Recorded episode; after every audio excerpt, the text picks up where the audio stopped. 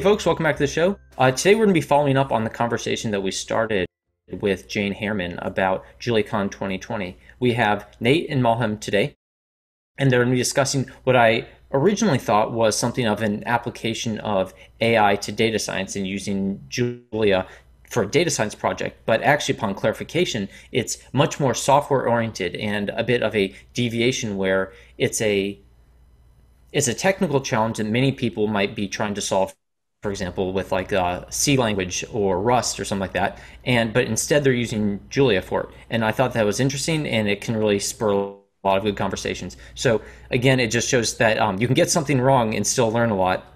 Um, so I will be serving as that sort of, I guess, uh, intellectual whipping boy today as I get my. Uh, my, my perspective changed on this. So, uh, welcome both of you. Uh, maybe Thanks. we could be, yeah, maybe uh, we should begin with you each introduce yourself. I'll start with Molham and um, just your, your, your general background area, and then we'll get into a bit more of the uh, technical specifics. Sure. I'm uh, Molham Aref. I, uh, I'm the CEO of Relational AI. I'm uh, an engineer by education. I've been doing uh, machine learning and, and, AI type stuff uh, for almost 30 years, uh, but mostly in an enterprise context, you know, working with big companies and helping them solve supply chain problems or uh, fraud problems or uh, wireless network optimization problems and things like that. And uh, I'm Nathan, uh, Nathan Daly. I've been um, a software engineer at Relational AI for uh, just under two years. Um, I actually, we met at JuliaCon uh, two years ago. And um, so JuliaCon's a, been a great place for, for making connections with lots of people in the Julia community. And um, that's, that's how I wound up here. And I'm at Relational AI, I'm, I'm uh, helping to work on building the database product that we're that we're building here. Cool. Before we go into the technical details, maybe Molham, you could tell us a bit about um, the application background to this, so we can sort of get our bearings straight. Sure. Uh, so, having uh, been exposed to this problem, this class of problems for a long time, and having had to use the traditional tools that are available in terms of traditional databases, traditional programming languages, traditional uh, tools for analytics, for machine learning, uh, and data management and data transfer. Uh, so over the years, we realized that the process is just too hard and too complex. The problem doesn't really stop uh, when you finish building the model because that model typically has to be deployed in a way that a business can use. So it's not enough to have a model that can tell you fraud or no fraud. That model needs to be deployed in, a, in an overall system that plugs into the machinery that uh, you use when you use your credit card that scores every credit card transaction that can flag each transaction as likely to be fraudulent or not. And if it's likely to be fraudulent it needs to direct the transaction to some workflow where there's some banker uh, looking at the, the file that comes up and looks at it and says yeah this is a fraud. We want to stop this transaction or we're not sure but this is a really important customer. Uh, so anyways the, the, the, there's a lot of complexity in the whole process, and uh, we feel like uh, uh, the system that we're building is going to remove a lot of that complexity, and uh, we we love having Julia as a foundation for what we're building because Julia makes the system that we're building easier to build.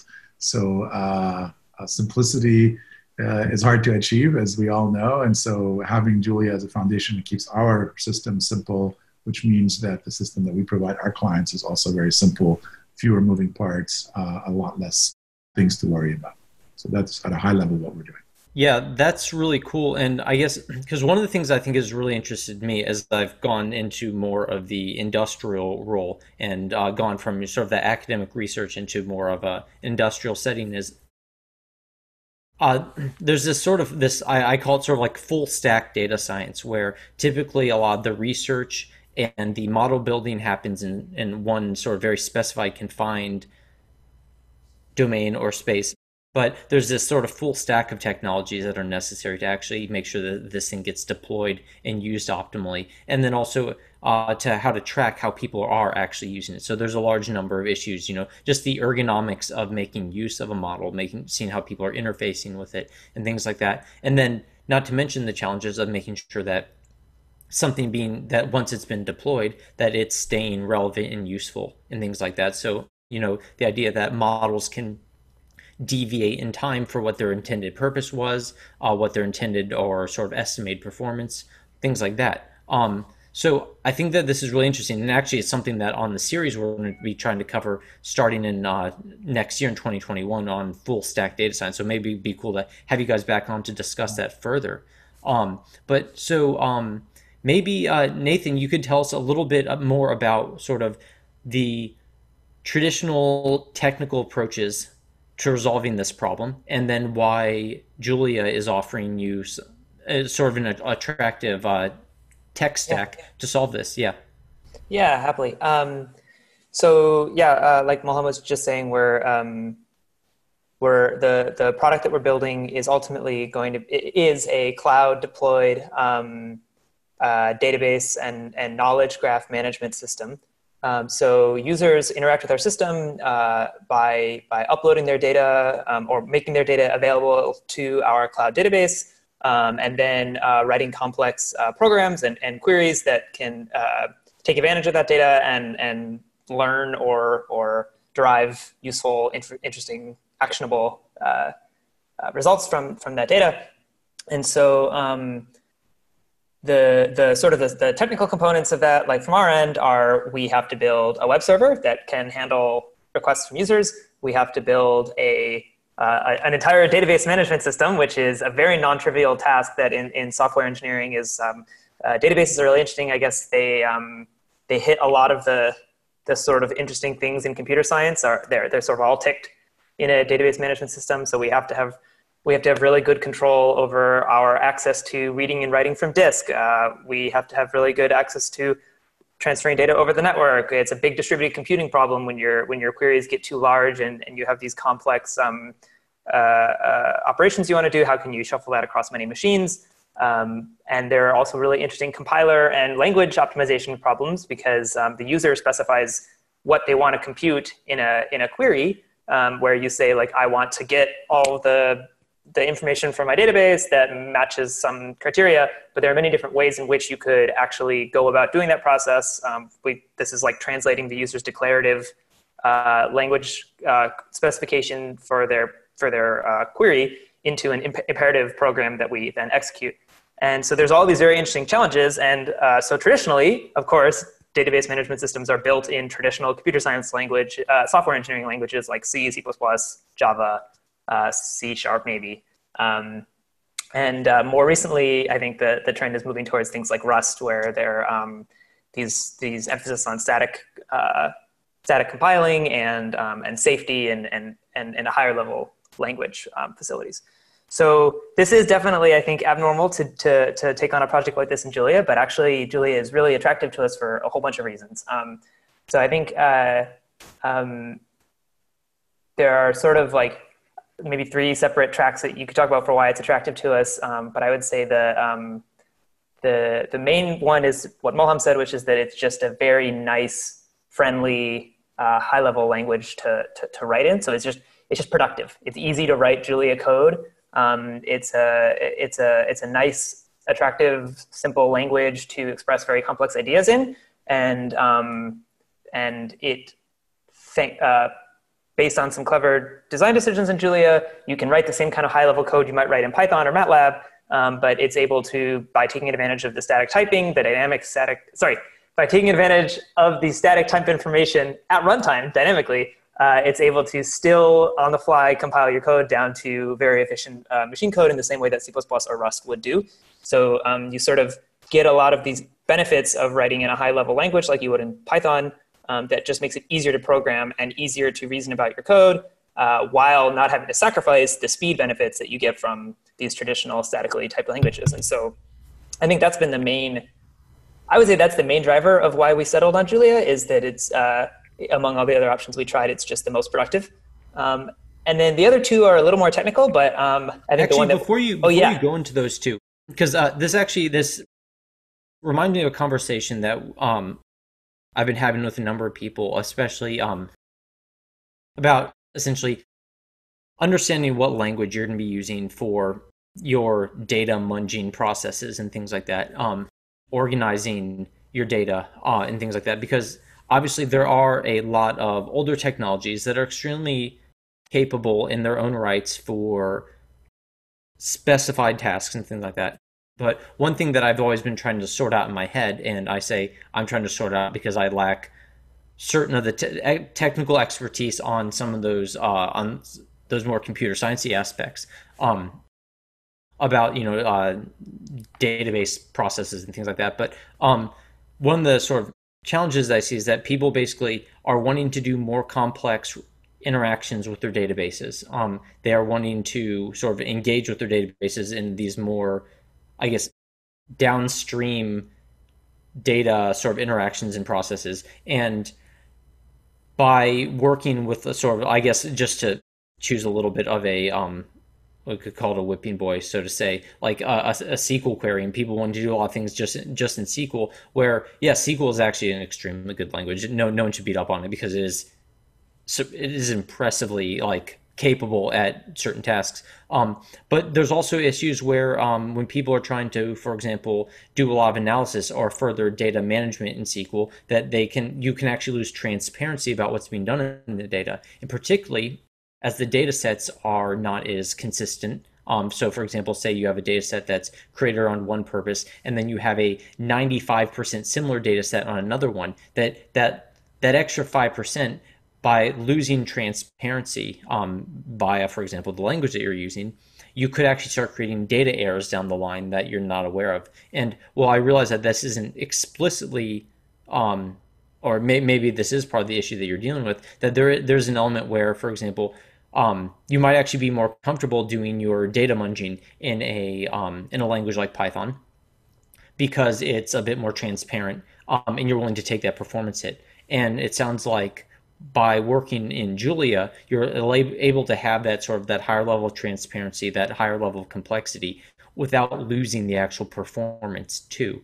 Is is that sort of uh, the issue, or one of the issues here? Yeah, I yes, I think there's like so many things we could talk about, and I I, I totally love the idea of having us back one day uh, in the future to dig more into. Um, uh, uh working with data at scale in industry because even this problem that you just described, I think, is actually very much on our roadmap um, of, of uh, um, so, so actually one of the things that we're building here is a, is a, uh, a part of our database management system is we're building a new uh, query language, a, new, a, programming language, um, which uh, you could use in addition to or instead of SQL for uh, writing your queries over, over your data. And we think it actually addresses maybe a lot of those concerns you were having in that uh, this language that we're building internally is itself as powerful as Python or Julia. Um, uh, it's a full Turing complete um, computation language. Uh, so it, it maybe gives you some of those. So, so with, with the goal being exactly like you said, so that you don't have to switch in between all these different complexities in your stack, like Molham was talking about. So you, you know, you want to use the fast database for doing this part of the thing, but but then you make you lose these trade-offs and now you have to go and do this you, you pre-process your data in python first because you know how to how to you know you have libraries in python that you can that you can use and you can um, you get more control over over the kinds of things you're doing. And once you're done you load it into your database and now you can use the power and the speed of your database which has been highly tuned for the complex types of, uh, of, of, operations you're doing. Um, we don't like that either because uh, like you said it's it's it's a complex system. It's it's uh, too many moving parts. It's, it's fragile. Um, you you what you know you little data problems can creep in, et cetera, et cetera. So the uh, the query language that we're building, the programming language that we're building internally at Relational AI, um, it, it it bridges this gap in that it's the same language that you can use for doing these queries that are that are going to be really fast uh, and, and and highly tuned. But you can also do your data munging and your operations on them um, all in the same system. And the reason that this works is actually the same reason that it works in Julia. And so now I can go back and answer your question. Um, so both because we're built on top of Julia, but also because the work that we're doing uh, just just works with the same principles that Julia is built on top of. Um, we we get the exact same benefits, and the reason for that is that um, we are there is nothing um, special cased in our database uh, management system. So in something like Python, if um, you, you want you get the high level language of Python, which is really friendly, um, but it's slow and it's a known thing.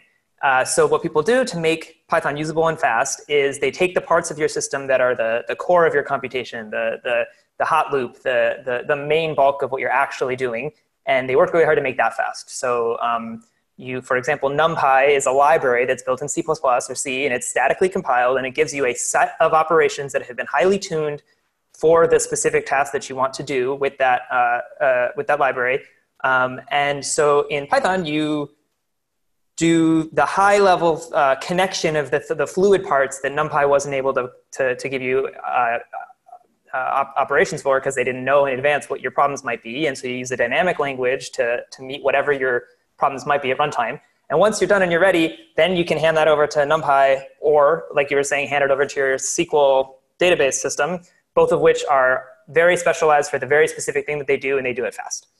Um, the problem is, of course, when the thing that you want to do, you also have to do it on a large scale, and there isn't a pre-compiled, pre-computed operation for it in NumPy or in your or, or in SQL. SQL doesn't have the ability to to have the insight into into these things like you're talking about.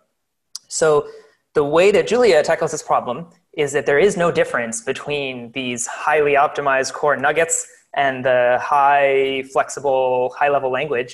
Um, basically, they made a bunch of design decisions in Julia, which um, which are you know easier to see in retrospect, that um, um that allow the compiler to turn arbitrary high level Julia functions into the highly specialized compiled code that NumPy would do. So basically, um, Julia's Julia's trick here is it is it is it um, bundles LLVM, which is a compiler which compiles um, code from whatever C++ or whatever high level language you write it in down to machine code.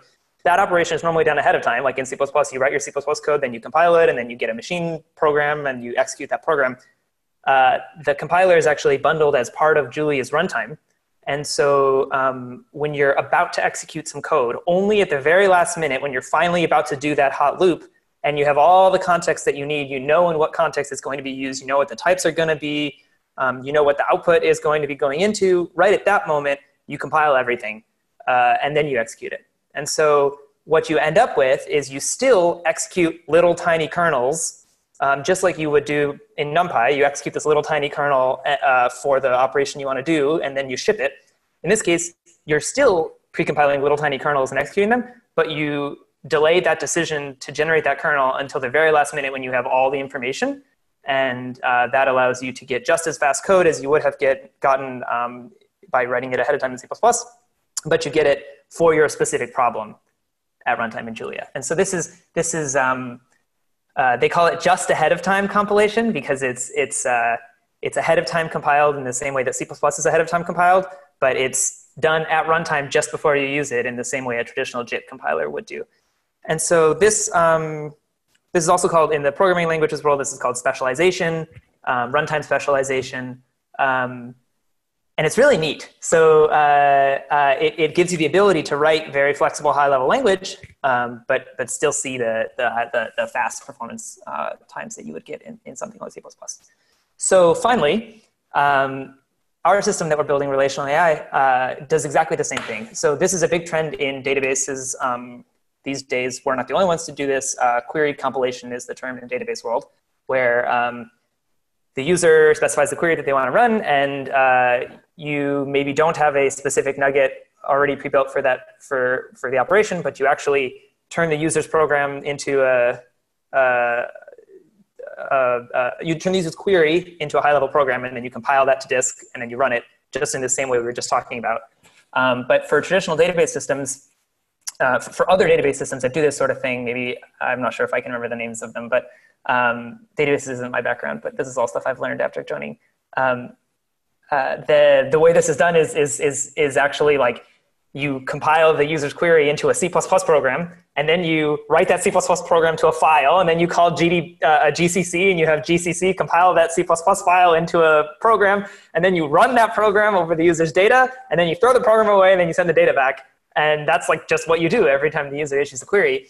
And so uh, this gets us to the second reason that we chose to use Julia, um, and this is because we also want to build a runtime compilation engine that can compile the user's queries just in time, just ahead of time to, to, to take advantage of all the context that we know about the user's data and the user's uh, query. And instead of having to build all that infrastructure ourselves, we just let Julia do it for us. So um, we, uh, we not only used the Julia language to build our database management system. But then also at runtime, when the user gives us a query, we compile that query into Julia. And so, we, we target Julia as our, as our compiled uh, language. And then we let Julia compile that at, at the last moment all the way down to, to, to machine code, just like it would normally. So uh, hopefully that's a lot of information, but Nathan, just a, a thing to clarify. Uh, yeah. the, the, process you described where, you know, you emit a C++ program that you then send to GCC, that's what Redshift does. Uh, so some, some of the people listening to this podcast might know Redshift. It's uh, Amazon's um, data warehousing database. Uh, most databases actually interpret the query. They don't even okay. So, and they suffer from you know the, all the ensuing uh, performance problems that you have when you're interpreting, which is what you see, for example, in native Python code that doesn't That's right. process interpreted and that's right. Yeah, you're right. I, I, was already giving maybe too much credit to the to the standard databases out there. That's right. So so like I think most databases you could think of them as a, exactly like you said. They're they're like a Python. So you issue your query and they're interpreting it just like Python interprets it. But the hope is that the most important work that you're doing in your query happens to hit these fast paths that they've already compiled a, a, an efficient nugget for um, and, and that works really great. But the moment that you want to do a more interesting query that, that doesn't fit within one of those precompiled fast paths, you're, you're suddenly slow and you don't know why, and it's very difficult to understand the, the performance trade off. And so uh, we don't have any of those problems because fundamentally, foundationally, we're built on this um, just ahead of time compilation dynamic specialization like Julia is doing, which is really cool. Yeah, that is really cool. And it, it is nice that, you know, when you spend, for example, someone like me who basically spends 95% of his time, I'm going to say analyzing data, but it's more like pretty much just organizing it, munging around, and just trying yeah, to figure sure. out like how to even uh, organize it and plotting it and things like that. But um, there are a lot of elements in in sort of the data, we'll just say handling process that um, people who are just simply oriented towards the analysis of the data um, essentially we have to take them for granted. And as you said, it is something where essentially we write up what we want, we let it fly, and we hope that whatever we want is actually conducive to computational efficiency. And we are pleasantly surprised at moments that it is, or alternatively, we don't even think to wonder at all. Um, and then the times when it suffers, we sort of just take that as you know a fact of life and um, it, it is really nice that there are these peripheral and support elements, um, and there there are strong computational reasons why these challenges arise.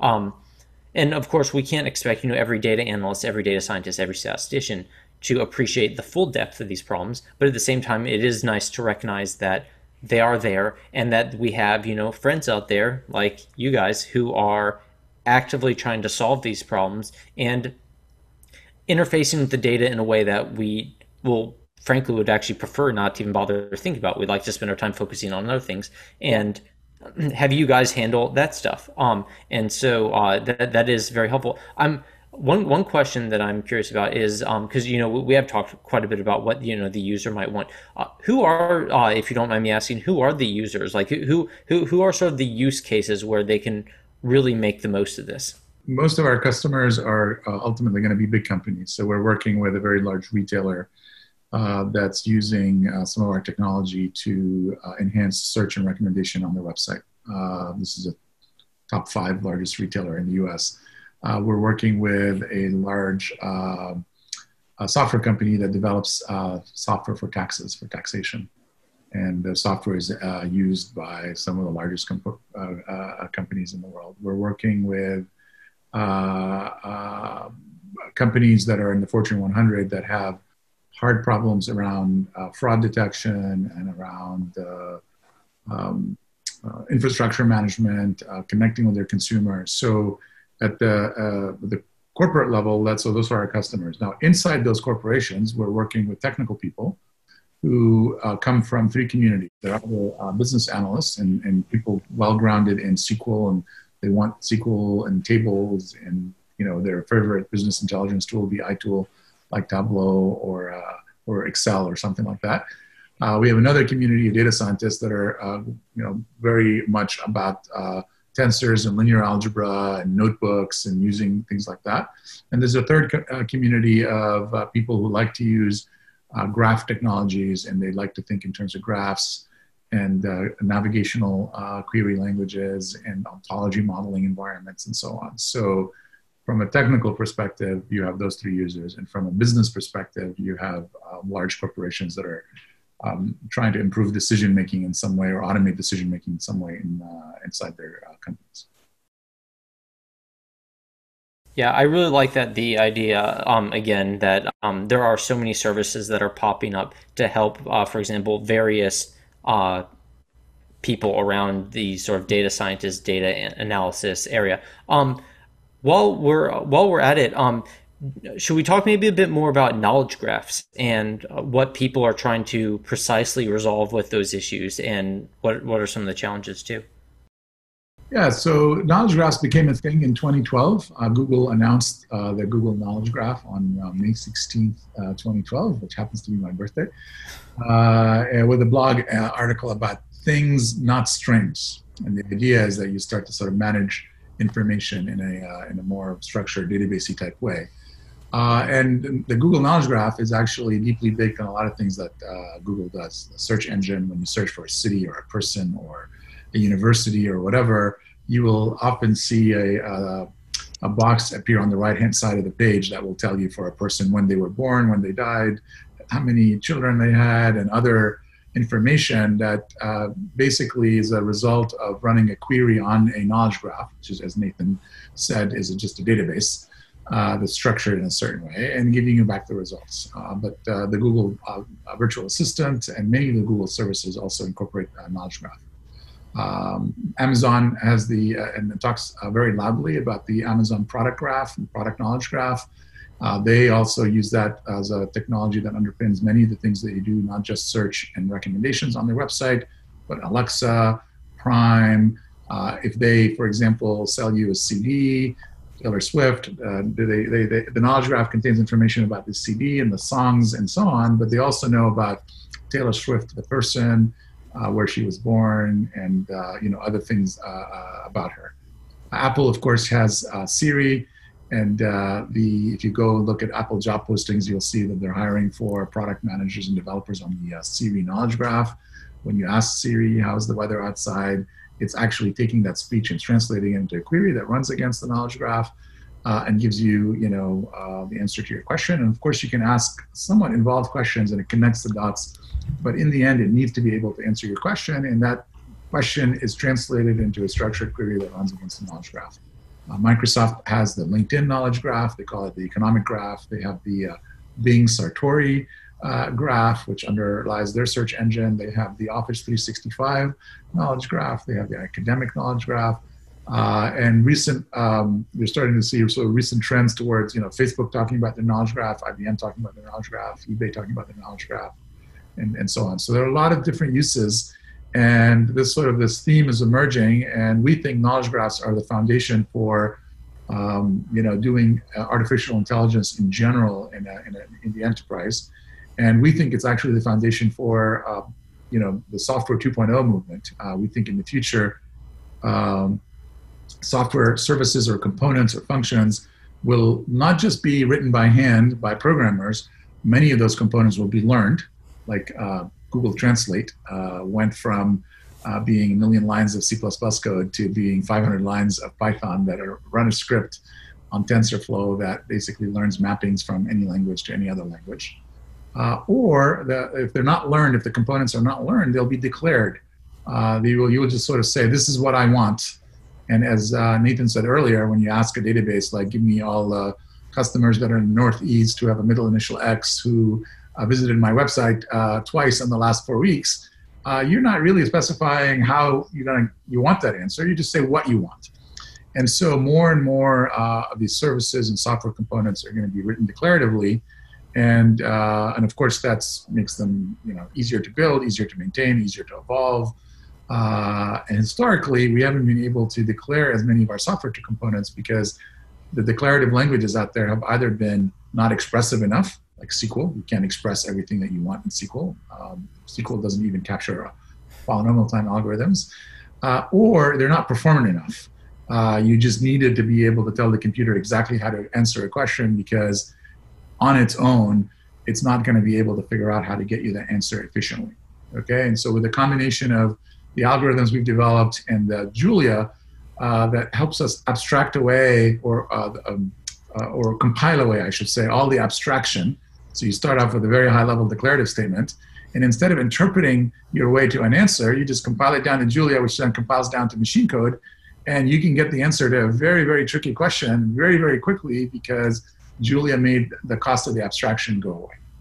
Yeah. Okay. So I answered more than your question about what are knowledge graphs, but I was trying to show you examples and show you why we think there's a, there's a trend towards having a knowledge graph layer in everybody's footprint. And, and over time, more and more capability and software will be developed with a knowledge graph as a foundation uh, because knowledge graphs make it easier to learn software components and makes it uh, make it easier to use uh, to declare uh, the components that you want to build and, and you know once you declare them uh, they're reactive and and so on and so forth. So yeah, definitely. I, you did bring up some what I think are some of the most interesting prospects for not just uh, like machine learning, but software in general. Um, I think the sort of software 2.0 issue is extremely interesting. So, Nathan, uh, now just so you don't leave that one person hanging, um, what was that third reason that you just just got to get off your chest? Yeah, no, I think it's um, uh, we'll go quickly, but just um, we. So Molham was just talking about how uh, a lot of our smarts uh, in the in the product that we're building come from the algorithms that are um, that that our, our, our colleagues have actually been uh, uh, working together with uh, academics for ten years or more now on, um, which really uh, make this kind of optimization possible where we can um, figure out how to turn your declarative program into a, a, program that can be executed quite quickly in many cases. And so a lot of what's going on here is actually really novel and interesting algorithms. And so we employ a bunch of mathematicians and algorithmic, algorithmists, I don't know what even the word is there, um, algorithms people. And for them, Julia has been, I'm sorry, you're on mute again. I believe they go by algaes. Algae, yes. Yeah, I think, uh, I think, it's algae. You just you leave them in the sun, you give them nutrients, and eventually they uh, you can just skim them off the water. And that is not wrong. Yeah, exactly. Not um, wrong. So yes, our uh, our our algae friends. Um, so for them, I think uh, Julia has been a real joy, and that's been that's been one of my favorite parts about joining this company. Um, um uh, to see the way that they use Julia. So I, I think. Um, I've heard Python described in the past as pseudocode that you can execute. It's like executable pseudocode. It's you know it looks just exactly like what you want to say, and then you can run it. Um, I would say that also is true about Julia, but uh, I've heard Julia described rather as executable math. Um, so I think it really, um, with even little things like just support for the Unicode characters, uh, so they can write their, you know, they, they can write the same exact, um, you know, they read a paper and it has an interesting algorithm in it, and they, you know, you can just rewrite the math from the paper and it, and it basically just executes in Julia the same as it would in MATLAB or um, Mathematica, which are two um, widely used mathematic focused uh, high level programming languages, both of which suffer from being really slow, just like uh, the same problem that data science has with Python.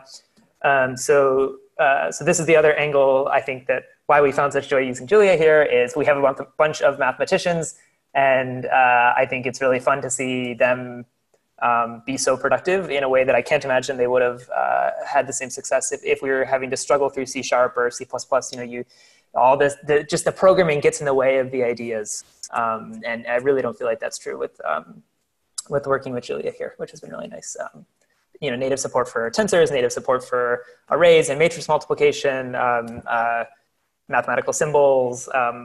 And also I think uh, multiple dispatch, which is something that you'll hear Julia people talk about a lot, but it's really esoteric to outsiders, um, is this idea that's really uh, closely maps with math. Um, and the idea here, if I have like a couple minutes, is just that um, in traditional object-oriented programming languages like Java and, and, and maybe Python uh, to some extent, um, uh, there's this idea that an object owns its methods. So like you can have an abstract type, which is like a, an animal, and then you have a dog, which is a type of an animal, and a cat, which is a type of an animal, and all animals can make a noise, and so dogs bark and cats meow. Um, but the observation is that in mathematics, uh, it, it, it, with most interesting operations, there's no owner of that operation. Uh, it's really uh, what kind of operation should happen depends on everybody who participates. So um, if you're adding together four numbers and three of them are integers and one of them is a float, um, the, the integer doesn't own the plus operator any more than the float owns the plus operator. There's really no true owner. And so um, this object-oriented dispatch that we were just talking about is, is, is sometimes called polymorphism or, or dynamic dispatch. And uh, in Julia, they call it multiple dispatch, where the, you choose which type of plus to do based on what all the runtime arguments are. And so it, this lends itself very well to writing mathematical operations. So you might say, um, hey, when I'm when I'm taking the Jacobian of a matrix, or I don't, I don't know linear algebra, but when you're doing some linear algebra operations, and one of your things is a is a is a, a dense vector, and the other one's a, a sparse uh, symmetric, you know, upper triangle vector. Um, you should do this thing, and if there are different kinds of matrices, you should do this other thing. And um, and you just write that once in Julia. You know, you don't you don't have to figure anything else out. You just say, hey, here's how this operation works when these are my types, um, and uh, so that sort of mathematical fluidity, I think, has been really really a lot of fun to write Julia in. So that's the last thing I want to say on that. No, that that definitely is a really cool distinction, and I do appreciate that you've um, sort of held our hand through some of these more computational issues because you know when you aren't quite uh, familiar with them, it's a huge amount to you know. Obviously, it's yeah. multiple fields in its own right. Um, yeah, actually, one, one more thing on that. I think I think what I think the reason that Julia has found, such such success in the scientific world is that um, you know it feels a lot like Python, and you can just sort of start using it without caring about anything we just talked about. Right? It's it's a it's an easy high level language. You can just write interesting database uh, data science uh, tasks. You're like, I just want to I just want to do some machine learning on my data. Like, want to party yeah, I just want to open scikit-learn, get a you know, get a, a, a, linear regression and move on. But then when you do hit those cases that are actually the pain points, like we talked about er- earlier, excuse me, and you don't know what to do. Um, in those times, you can then go and learn a tiny bit more computer science in this one moment, you know, just for the one specific problem you have. And Julia lends itself so nicely to that. So I think it's a very friendly uh, introduction into the gate, but it it scales linear infinitely with the complexity of the task that you want to do. So in those places where you have a hard problem, you can either find a package that solves it, or you can write a package that solves it, or you can write code yourself. And uh, that, that's something that, that you don't get in most other high level languages. Yeah. Well, uh, Nathan and Molham, I really appreciate you guys coming on today. I know we didn't really plan to go on like a tutorial on some of these issues, but I do think it is really helpful to have you know technical experts like yourself come and you know hold our hand and walk us through some of these things because uh, when you when when you focus so much just on the data analysis, you take certain other aspects for granted. It becomes a bit of a mystery why certain things are odd or not working out or suboptimal. And it it is nice having those um, things being presented to you pleasantly, as opposed to I don't know someone like a, a sneering database uh, engineer or something like that. Although most database engineers are real nice people, but um, I really appreciate you guys coming on and just introducing some of these new ideas. And I think this also doubles down on some of the uh, topics that uh, Jane Harriman was discussing about some of the advantages of these other languages. So, um, thanks for um, for both coming on. It'd be great to have you guys come on uh, when later when we have this more like full stack data science talk. And again, just you know, just simple learning examples to start you know building those little neural connections between these other aspects with uh, the databases that we usually take for granted. Um, now, of course, uh, if you haven't had enough of Nathan, uh, he's going to be in JuliaCon 2020. So, um, which is again, it's a huge conference. It's free. It's great value. It's a really fantastic community. Um, so don't miss out on that. Uh, go. Uh, uh, the sign up link for JuliaCon 2020 will be in the description below. So if you want more of Nathan, um, the crowd cries out for Nathan there's your chance. Also, uh, just as a side note, if you go to Nathan's website, that's Nathan Daly, you can, and I'll actually, uh, I'll just link that one too while I'm at it. Um, you can see some really cool environmental applications. So if you're interested in some, some more like the climate study type work and um, just generally cool applications, uh, Nathan has worked on a very broad range of uh, different applications and just cool tech topics. So he, he is a full stack uh, a full stack worker in many ways. But I think I've said enough. Uh, Nathan and Molham, thanks so much for your time today. Thank you, Glenn. Yeah. Well, and actually, just want to also plug that I think Molham's going to be giving a talk at JuliaCon too. So you can oh, catch you both, are. You can catch both of us. Uh, ah. But especially Nathan. from people from uh, Relational AI at JuliaCon. So. Sweet. Cool. Yeah. All right. Um, and it'll be it'll will they be on the same issues or will you be talking about two separate issues? Those different different topics. Perfect. All right. Cool. Well, catch both Nathan and Molham at JuliaCon 2020. All right. Well, guys, thanks so much. Thank you so much. Thanks. Bye bye. Hey folks, it's Glenn. I hope you enjoyed this episode of Pod of Asclepius. If so, please consider leaving a like, a comment, and hitting that subscribe and bell button. We're a small channel and every bit helps. If you have a department, a lab, or even just friends who would like this episode, definitely forward it along. I don't have any of those things, but if you do, you should definitely celebrate by sending them an episode. We've got plenty of episodes on healthcare topics, particularly on data science and machine learning, so check out the other episodes on the channel or some of the playlists. You can also check out our website to join our mailing list or see our sponsors. Thanks so much to our sponsors for their support.